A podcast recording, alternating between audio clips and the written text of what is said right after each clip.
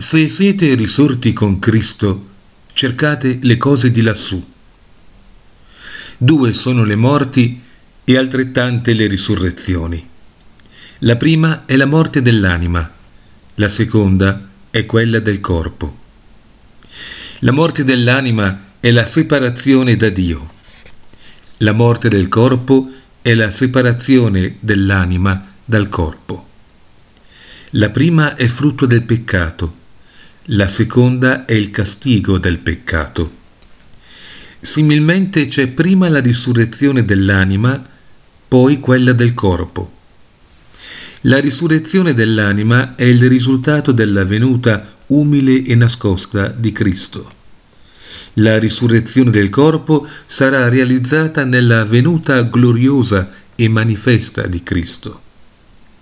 Ma poiché l'anima invisibile è creata immagine di Dio, per cui la scrittura dice ha fatto l'uomo a sua immagine e somiglianza e lo ha fatto eretto, per la stessa ragione anche l'uomo esteriore, cioè il corpo, appare eretto nella sua forma, avendo la vita e i sensi, affinché attraverso questa forma esteriore e visibile si arrivi a comprendere l'uomo interiore e invisibile che è stato creato retto nella volontà, vivo nella conoscenza e sensibile nell'amore.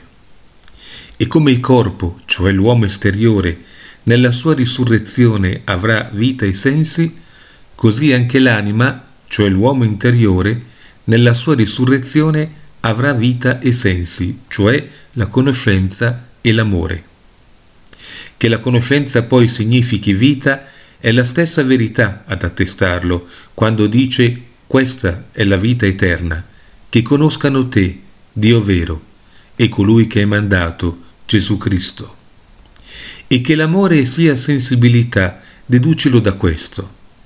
Mentre dal punto di vista della vita l'uomo esteriore non è distinto, perché in tutto ciò di cui è fatto ugualmente vive, dal punto di vista dei sensi l'uomo si divide invece in quelle cinque parti che sono ben note, cioè la vista, il gusto, l'udito, l'odorato e il tatto, perché diverso è ciò che percepisce nell'occhio da ciò che sente nell'orecchio e così per gli altri sensi.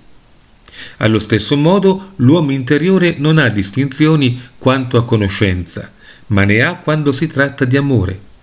E come l'uomo esteriore si divide in cinque sensi, così l'uomo interiore sente l'influenza di cinque attributi invisibili di Dio, che sono la verità, la giustizia, la sapienza, la carità, l'eternità. Ma questa influenza tocca il suo sentimento con rifrazioni diverse. L'uomo ama la verità perché questa offre la libertà, ama la giustizia in ragione dell'uguaglianza, ama la sapienza per la sua dolcezza, ama la carità a causa della virtù e ama l'eternità come fonte di sicurezza.